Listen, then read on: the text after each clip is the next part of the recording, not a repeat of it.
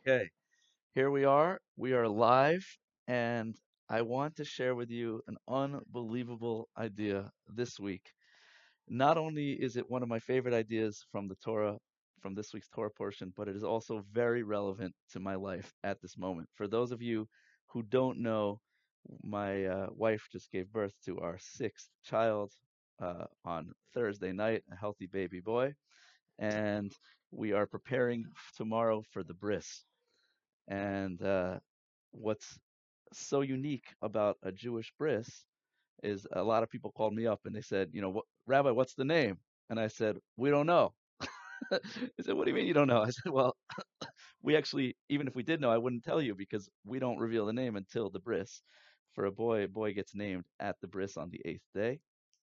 And a girl, there are different customs. A girl gets named either at the very next Torah reading in synagogue or the next Shabbos or two Shabbases later. There are different customs. But in, typically, we reveal the name publicly in a ceremony. And uh, in all honesty, we have we still don't know the name of the child because we were 100% certain that it was going to be a girl. And we'd already figured out a girl's name because we have we have um, we have bo- two boys, we had two sons, and then we had a daughter, and then we had another two sons. So we were sure it was going to be a pattern: boy, boy, girl, boy, boy, girl. So we had picked out a girl's name already, but we uh, we were in for a surprise. And uh, it's funny in last week's parsha, the first son that Leah gives birth to is named Ruvain, and Ruvain means Ru'u ben. Look, it's a boy. so we were thinking that would be a very apropos name, but we didn't. We didn't. I don't think that's the name. But anyway, um, so um, so I want to talk a little bit about the idea of names in the Torah and what is the significance of names. What's the power of names? Because we believe in Hebrew, you know, your English name is a name. Might have significance to you, but in general, it's a name. A name is a name, and some some English names do come from uh, different languages that do have meaning, but some of them are just sounds that don't mean anything. But in Hebrew, every name is incredibly significant because they're based off of Hebrew letters which have meaning. They're based off of Hebrew letters which have numerical values which have meaning. And they're also based off of characters from our past, righteous people that have incredible meaning. And also, most Hebrew names are also conjunctions of different words. So the words themselves have meaning. But we're going to see that your Hebrew name is in even Kabbalistically is on a completely different level, has even more power than what we've just mentioned. So let's talk about that together. Okay, you ready? Okay, and you're muted. Just just so you know, feel free to unmute. You're not being recorded. All right. Okay. So Shakespeare said so uh, so poignantly, "What's in a name? What's in a name?" And and I want to talk about that with you today. What is in a name, really? So this week's parsha is Parshas Vayishlach, which means "and he sent." And the parsha begins with Yaakov, Jacob, on his way back to Israel after 22 years, a 22 year sojourn in Syria, where he got married and uh, amassed a wealth and gave birth to the 11 tribes, 11 of the 12 tribes of Israel, 11 sons and a daughter. And this week he's returning to Israel and he gets news that Esav, his brother, is coming with 400 men. And Yaakov is afraid that Esav is basically going to try to kill him, to take revenge for the blessings of the firstborn that Jacob kind of, uh, with subterfuge, kind of stole in last week's Torah portion. And we discussed perhaps some of the meaning behind that last week, but we could discuss it again at some point. But the point now being is that Yaakov is afraid. And so he sends something called malachim to Esav. Now, what are malachim? Angels. So the simple explanation is actually not angels. The simple explanation is of, of a malach is that a malach is a messenger. A shliach. V'yishlach Yaakov malachim. Yaakov sent a sh- yishlach means to send a shliach. A shliach is a messenger, and the word malach, the the simple reading is a is a messenger. But Rashi on the spot, the most traditional uh, classic commentator on the Torah says, no, it doesn't mean a messenger here. It actually means malachim in the um, maybe the colloquial sense, which means angels. Angels. Now, I don't like to use the word angel because that elicits in one's mind a, a naked baby with wings right? That's the Christian concept of an angel. That is not an angel. That's not a malach. That's actually Cupid. That comes from Greek mythology. And as we st- discussed in our last session, we talked about how a lot of the our image of God comes from Greek mythology because that's where, where the Christians got it. So a malach is not a naked baby with wings. I want to talk to you a little bit of what a malach is, and it's very important because later on in this parsha, Yaakov has an encounter with a malach. And this is the famous story that everyone or many people know about, which is that Yaakov finds himself isolated from his family. He's preparing for Esav to attack. He prepares in three ways, and this is just important in Jewish history. He prepares by uh, separating his family into two different camps, just in case Esav attacks. They then he will not wipe out the entire nation and at one time. And so classically the Jewish people have had to deal with with war and with uh, anti-Semitism and and pogroms, and so we always prepare for the inevitability of, of attack. And the Talmud explains that one of the reasons that the Jewish people are spread out throughout the entire world is so that we can't really be destroyed in at one time. That there will always be Jews somewhere in the world. The second thing he does to prepare is he sends gifts. He tries to bribe Esav to appease Esav, and finally he goes and he prays. So in the process of this separating his family, he gets disconnected and he goes off alone and he's attacked by a man. And the Talmud explains that the man that attacks him is an angel. But it's not just any angel. Do you know which angel it is? No. So it is actually um, Esav's guardian angel. And the Talmud explains that every nation has an angel that watches over them and protects them. Every nation and every individual, really. In fact, every blade of grass, the Talmud says, has an angel that stands next to it and tells it to grow. So, what is a malach really? A malach is a spiritual force. It's a spiritual force that comes into the world to do a job. And just like every blade of grass has an angel and every individual has an angel, every nation has an angel also. And this was the angel of Esav. But the angel of Esav was not just any angel the Talmud tells us that this was actually the force of evil itself. What do I mean by that? So, do, does Judaism believe in the devil?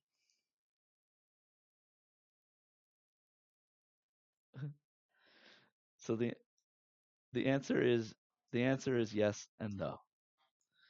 No, we do not believe in a red guy with horns. But we do believe in a force of evil there is a major difference between our concept of the the devil, so to speak, the force of evil, and the Christian concept. The Christian concept is actually one of the most problematic ideas from a Jewish perspective. And this really piggybacks off of our conversation last time. According to Christianity, there is a cosmic battle between God and the devil. There's a force of good, that's God, and there's a force of evil, that's the devil, and they are at war with each other. Why is that the most non Jewish concept? Duality, right? That's saying that there's two different forces. But Judaism says everything is one. So that means we have to redefine our concept of evil. Okay? And we'll get there in a moment. I want to finish telling the story and then we'll try to dissect it. So Yaakov finds himself wrestling with this angel. And it says that the angel was unable to defeat him. So the, the angel hits him in the leg, dislocates his hip, and then the angel says to him, Let me go. Let me go, because dawn is breaking. And Rashi explains, based again on the Talmud, that the angel says, It's time for me to go up and sing songs of praise to Hashem.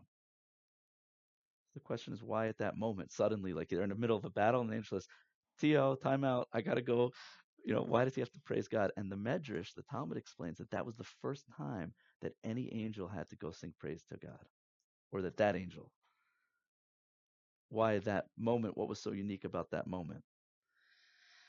And then the angel says to Yaakov, What's your name? And Yaakov says, Yaakov. And the angel says, No, your name's not Yaakov anymore.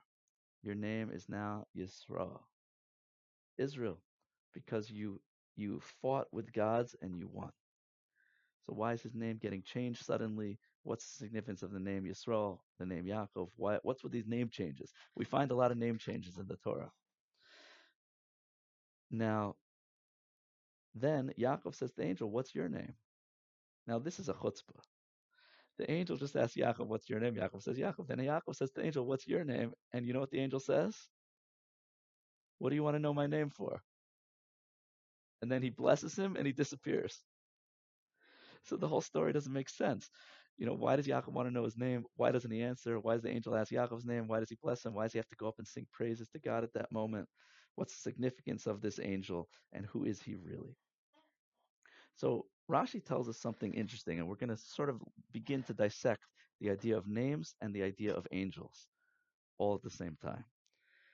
Rashi says that the reason the Malach doesn't answer Yaakov's question about telling him his name is because Mal- Malachim, Rashi says, do not have a singular name.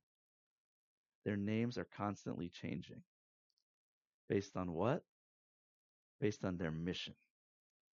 And Rashi earlier in the Torah told us that a Malach comes into this world to do a single mission. As soon as it completes its mission, it goes back up. So, what is a Malach? A Malach is a spiritual force designed to bring something into the world, from the spiritual world into the physical world. And once they complete that mission, they go back up and then they get a new mission and they come back into this world. And the name of the Malach represents its mission. Now, there are a few Malachim who are famous, whose names we all know. And those are called archangels, right? Uh, Malachi Hasharis, they're ministering angels whose names seemingly are constant. And I think the reason for that is because they have a set role that they keep playing that same role. And that's the Malach Michal, who is the Malach of kindness, and he's actually the ministering angel of the Jewish nation.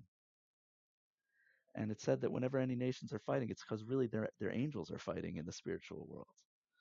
So then there's the Malach Gavriel, that's who I'm named after, and he's the Malach of strength. The Malach Rafal is the Malach of healing. But there are also apparently other Malachim whose names constantly change based on their mission at that moment. So, in a certain way, we're also similar to Malachim because we actually come into this world with a desi- designated purpose. Every human being has a unique purpose in this world. We each have a mission. And what's a proof that you haven't finished your mission yet? How do you know? You're alive, right? As soon as if you're here, it means you haven't fulfilled your mission. And we do believe that it's possible to have a second mission after you finish your first. And according to, um, but in general, we're here with a distinct mission. And we've talked about it in previous classes, but just, just to give you a little taste, there are certain clues to figure out what your mission is. And I'll just give you a, just a just a sound bite here. But uh, a, a, according to certain Kabbalistic sources, we have a positive mission and a negative mission. The positive mission is something we have to do, an output, typically described as a mitzvah a unique mitzvah, a unique positive spiritual energy that we can bring into the world.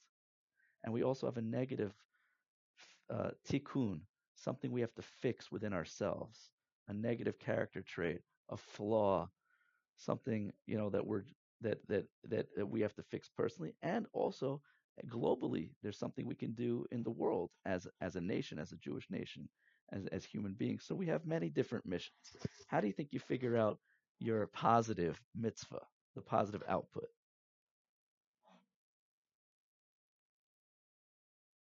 Ah, so we'll get to names in a second. We'll get to names in a second. But just before we get to names, one of the ways to figure out the the mitzvah that you're meant to do is what do you think?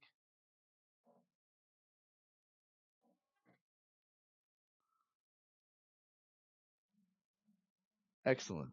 It's the thing that you're most drawn to, the mitzvah that you're most drawn to.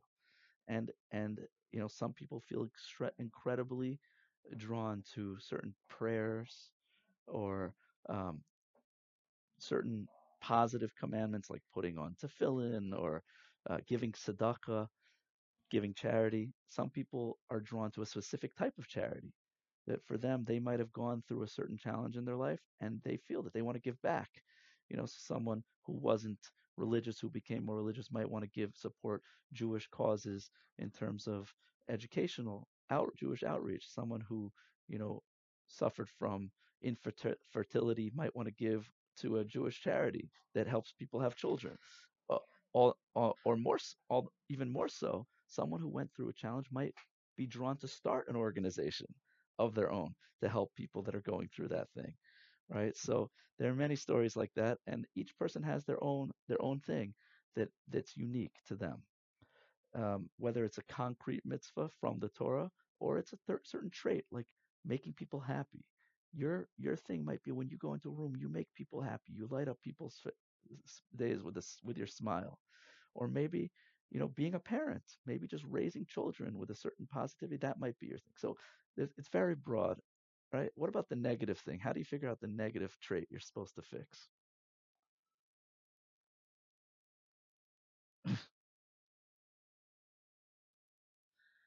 well well we all have a lot of those things right? How do you figure out what your number one thing is?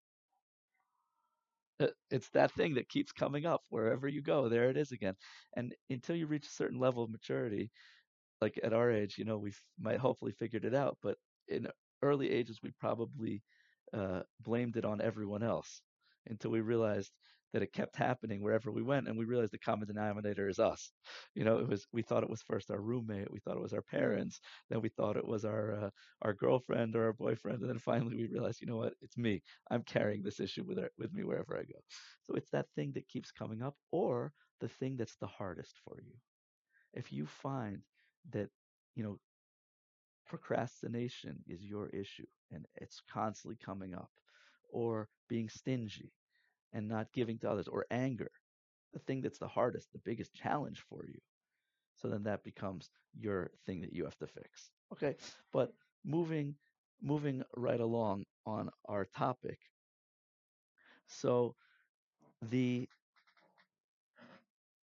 the shla and the truth is this this this source is a little bit contested, but there is a uh, a pretty old source, so at least several hundred years old, perhaps older, that says that there's a custom to say at the end of Shemona Esrei, at the end of praying every day, to say a verse from the Torah that starts with the first letter of your name and ends with the last letter of your name. So, for example, me, Gavriel, so I'll start with a verse that starts with a Gimel and ends with a Lamed. And if you look in the back of the Siddur, there's a whole list of all the Pesukim in the Torah and all the Hebrew names, basically. So you can figure out which one meets fits with yours. So I also say another verse for my middle name, Eitan, Asan. So an Aleph and a Nun starts with an Aleph, and that's Alecha Hashem Ekrav El Hashem Eschanan. So it starts with an Aleph and ends with a Nun. And then I also say a third verse which starts with a Gimel for Gavriel and ends with a Nun for Eitan. So it's like my name is made up of two names. So that's uh, that's that's an interesting custom. And the the Shla explains the reason for this custom. He says is a segula. It's a uh, kind of like a I don't know how to translate the word segula. It basically helps you to not forget your name. Why is that important?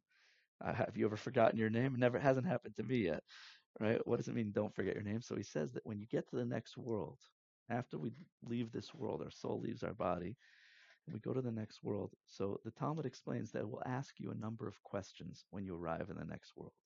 Did you live an ethical life? Did you learn Torah? Did you uh, uh, did you have children? There are certain questions the Talmud goes through that will be asked in the next world. But the Shla says, but there's a first question they're going to ask us.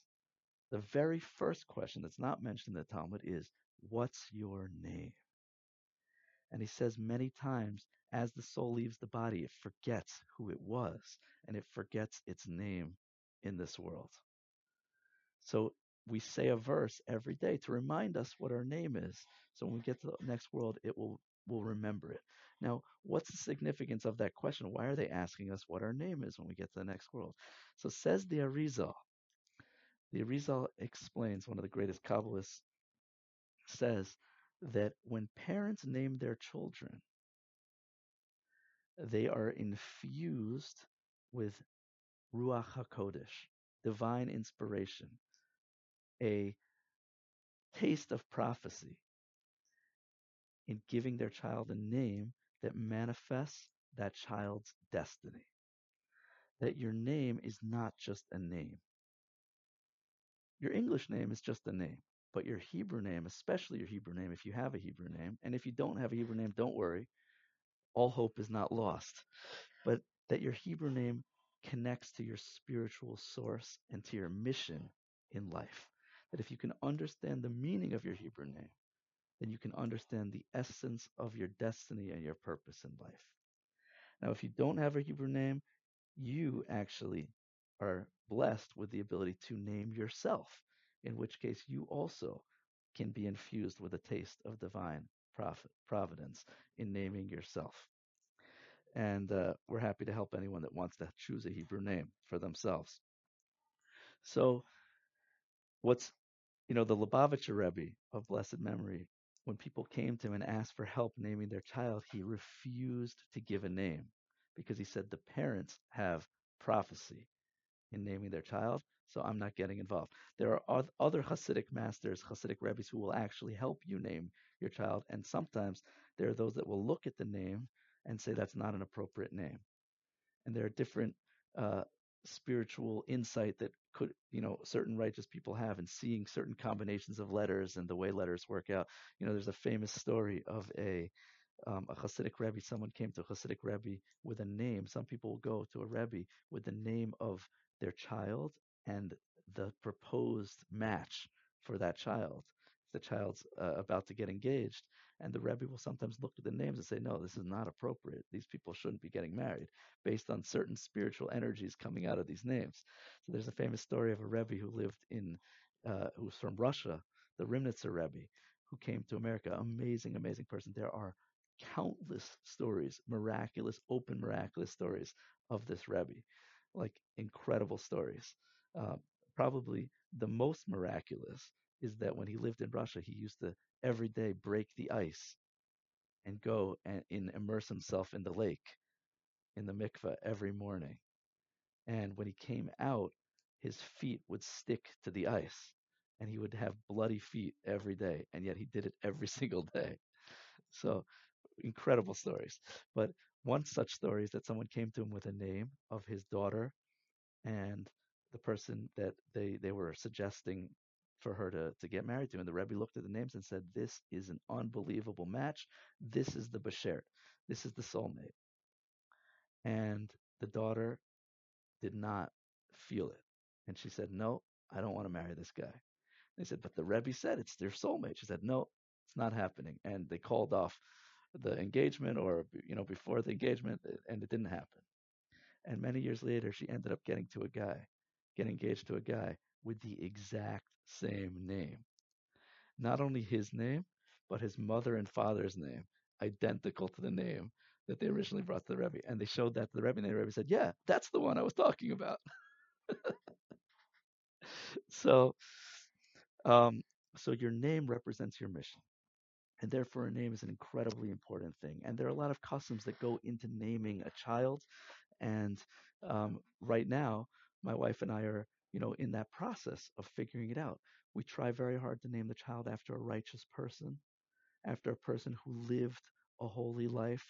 Uh, we try not to name after someone who passed away at a young age or had a very hard life, unless they were killed, um, what's called al kiddush Hashem, you know, in for being Jewish, like people who died in the Holocaust. It's actually supposed to be a very special thing to name after them. Um, but a name really uh, affects the child. Not only does it represent your mission, but it actually has an influence on you.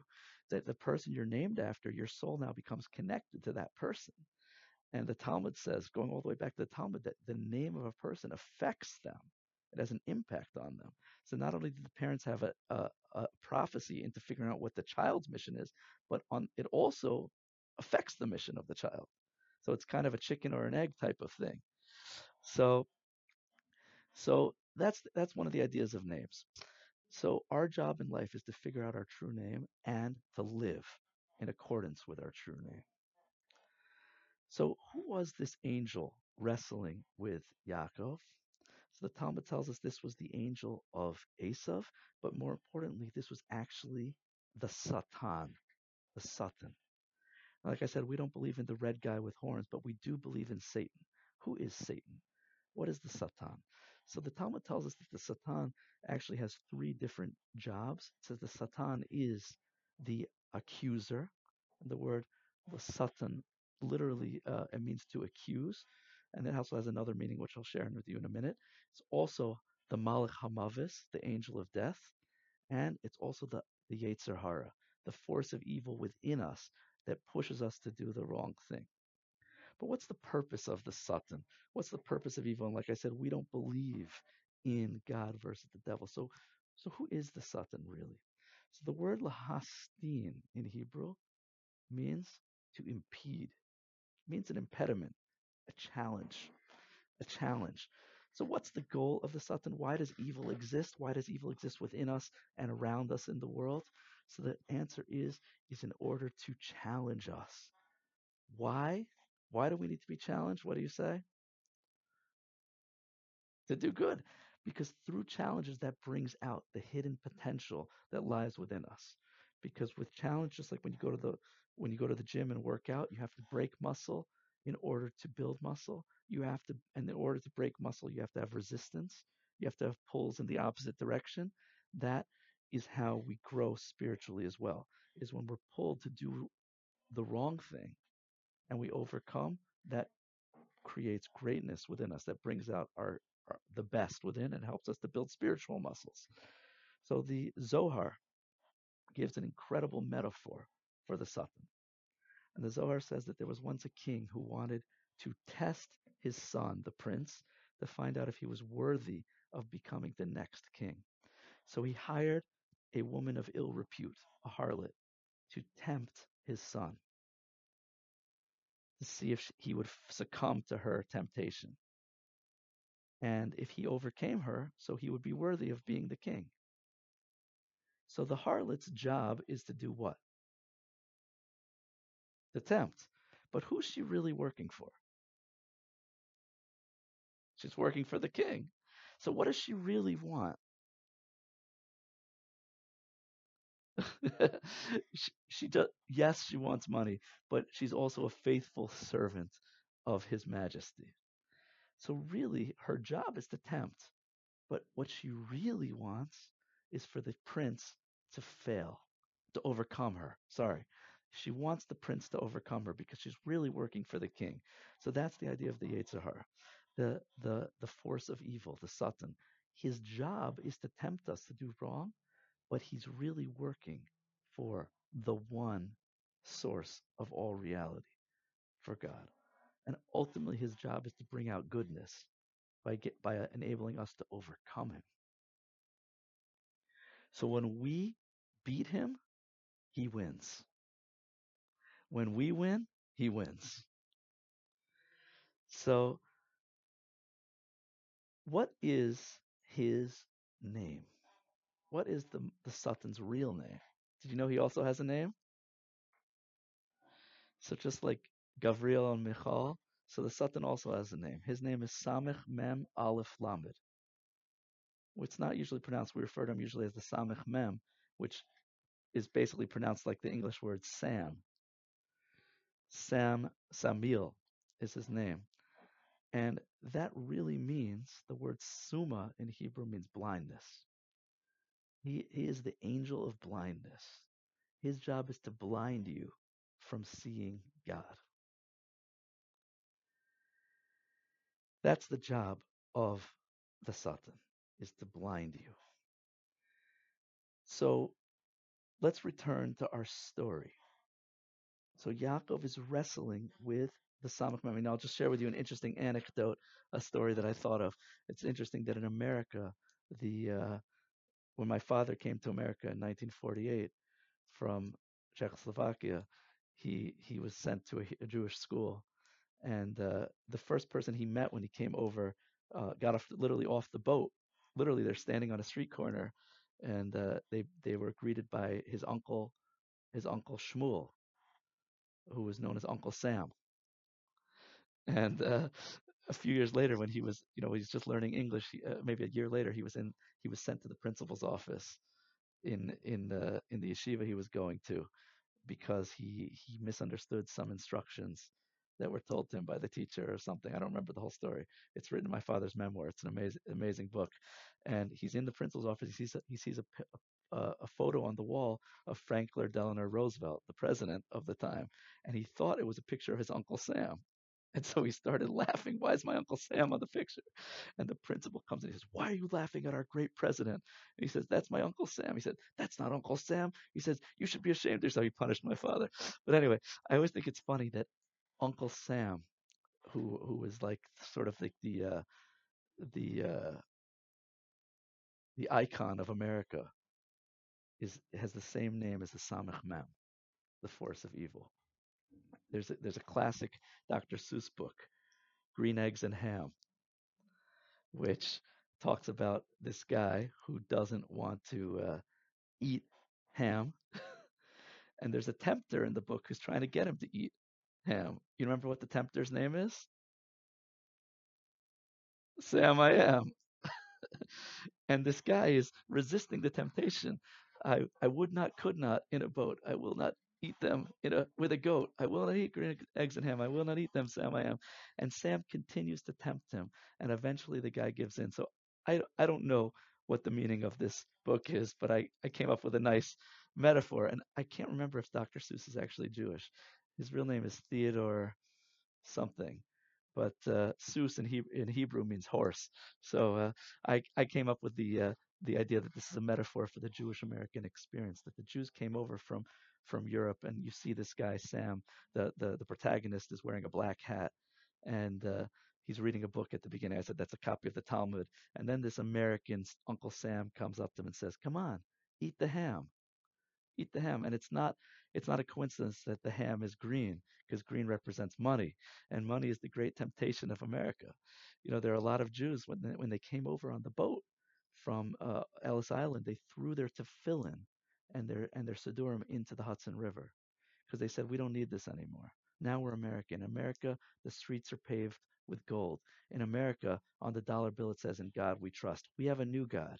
We don't need the old ways of Judaism. And unfortunately, even the Jews who held on, who tried to hold on to their Judaism uh, in the early American experience, the early 1900s, had to give up very quickly, had to give up keeping Shabbos because it was impossible to get a job and keep Shabbos because Saturday was a work day. And there were Jews who were called the yellow slippers who every day they'd arrive at work on Monday having kept Shabbos and they would be given a yellow slip telling them to go find another job. You no longer are employed here. And there are many Jews succumb to this temptation, to the temptation of money, but there were a few Jews who actually every single week got a new job. And that's why Jews very quickly gravitated towards self-employment, to being merchants and things like that, that now allowed them to keep Shabbos. But the American temptation of Uncle Sam was very hard to fight. So that's my own interpretation of uh, Dr. Seuss's uh, Green Eggs and Ham. But uh, the the the Samech Mem appears in many ways, and, and and in many ways in America, the temptation of money became the the god that took us away from from our Judaism. But um, so so let's go back to our story. Yaakov is wrestling with the Samech Mem, the angel of blindness, the force of evil, and the angel is unable to beat Yaakov. Yaakov defeats the Satan. For the first time in history, a human being has actually completely defeated the force of evil. And this angel was none other than Esav's archangel. Why? As we discussed in previous weeks, Esav represents the Western world, the antithesis of Judaism. Because Esav looks at the world from the external. All you are is a body. Eat, drink, and make merry, for on the morrow we die. There's no point in investing in spirituality. Just invest in enjoying the physical. Esav is the antithesis of Yaakov. Yaakov, which represents bringing spirituality into the physical world. is literally the dichotomy. And for the first time in history, Esav's angel, the force of evil, is defeated. The Satan is defeated. And he says to him, Let me go, because it's my time to sing praises to God. Because what was my purpose in this world was to tempt you. But when do I win? When you beat me. When you beat me, then I go back up and I sing praises to God because my job is finished in this world. Of course, he can come back down and play a different part, get a new name, or continue his mission. But at that moment, we Yaakov won, and Esav had uh, the angel of, of evil had to go up and sing praises to God. So then the angel says, Yaakov, the angel says to Yaakov, "What's your name?" And Yaakov says, "Yaakov." The angel says, "No, your name is not Yaakov anymore." Because you beat me. You fulfilled your mission in this world. You completed the mission of Yaakov. What was the mission of Yaakov?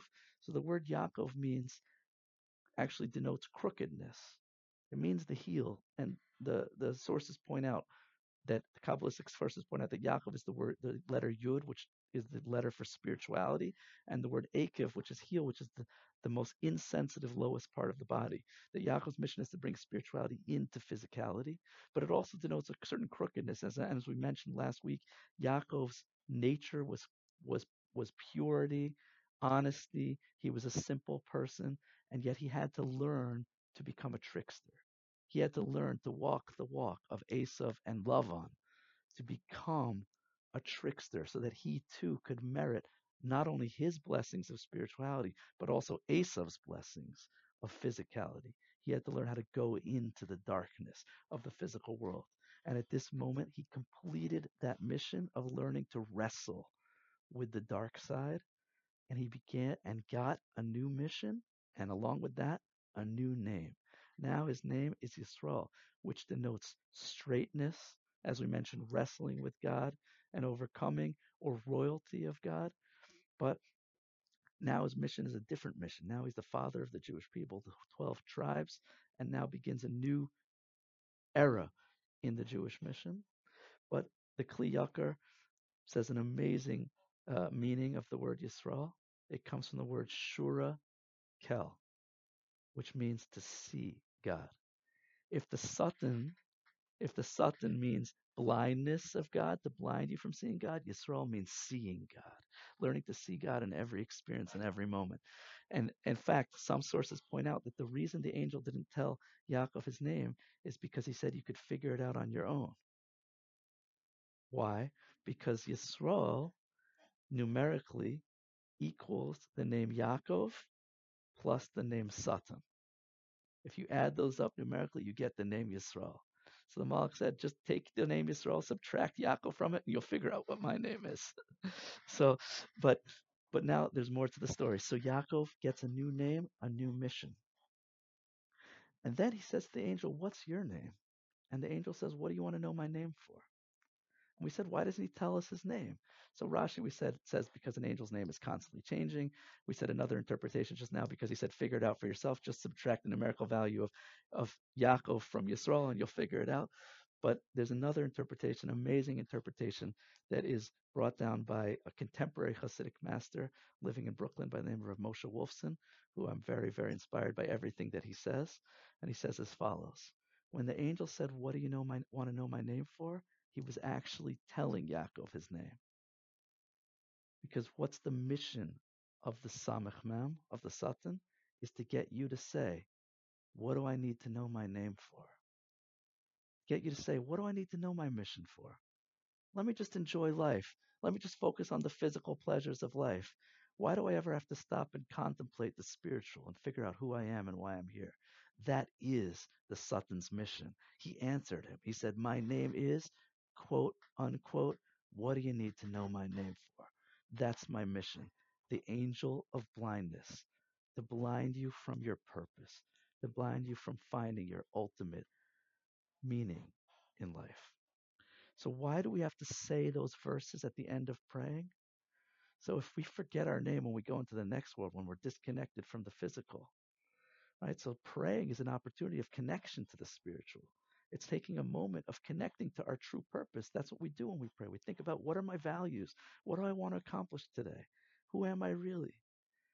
But if we can forget our name when we go to the next world, which is the homecoming of returning to who we really are, so all the more so when we go out into our work, a work day of incredible stress and pressures and influences and, and, and all sorts of turmoil of a daily of, of, of the daily grind all the more so we can forget who we really are as we leave the spiritual uh, oasis of the synagogue prayer service in the morning and go out into the world.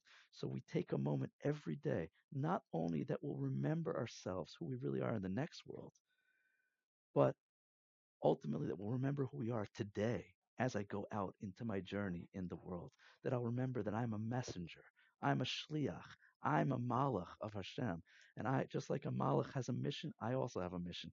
And I have to remember to fulfill my mission today and every day of my life so that hopefully when I get to the next world and they ask me, what's your name? What they're really asking is, what was your mission? And were you successful in fulfilling your mission? So I want to conclude with a blessing for all of us that we tap in to a little bit more today than we did yesterday and a little bit tomorrow than we did today into our mission. And we come a little bit closer to fulfilling that mission and to revealing the greatness of our true potential and the beauty of the spiritual oneness of God in the world every single day of our life. Wishing you all a beautiful Shabbos and a beautiful life of connecting to yourself and your mission and your purpose. Thank you so much for listening.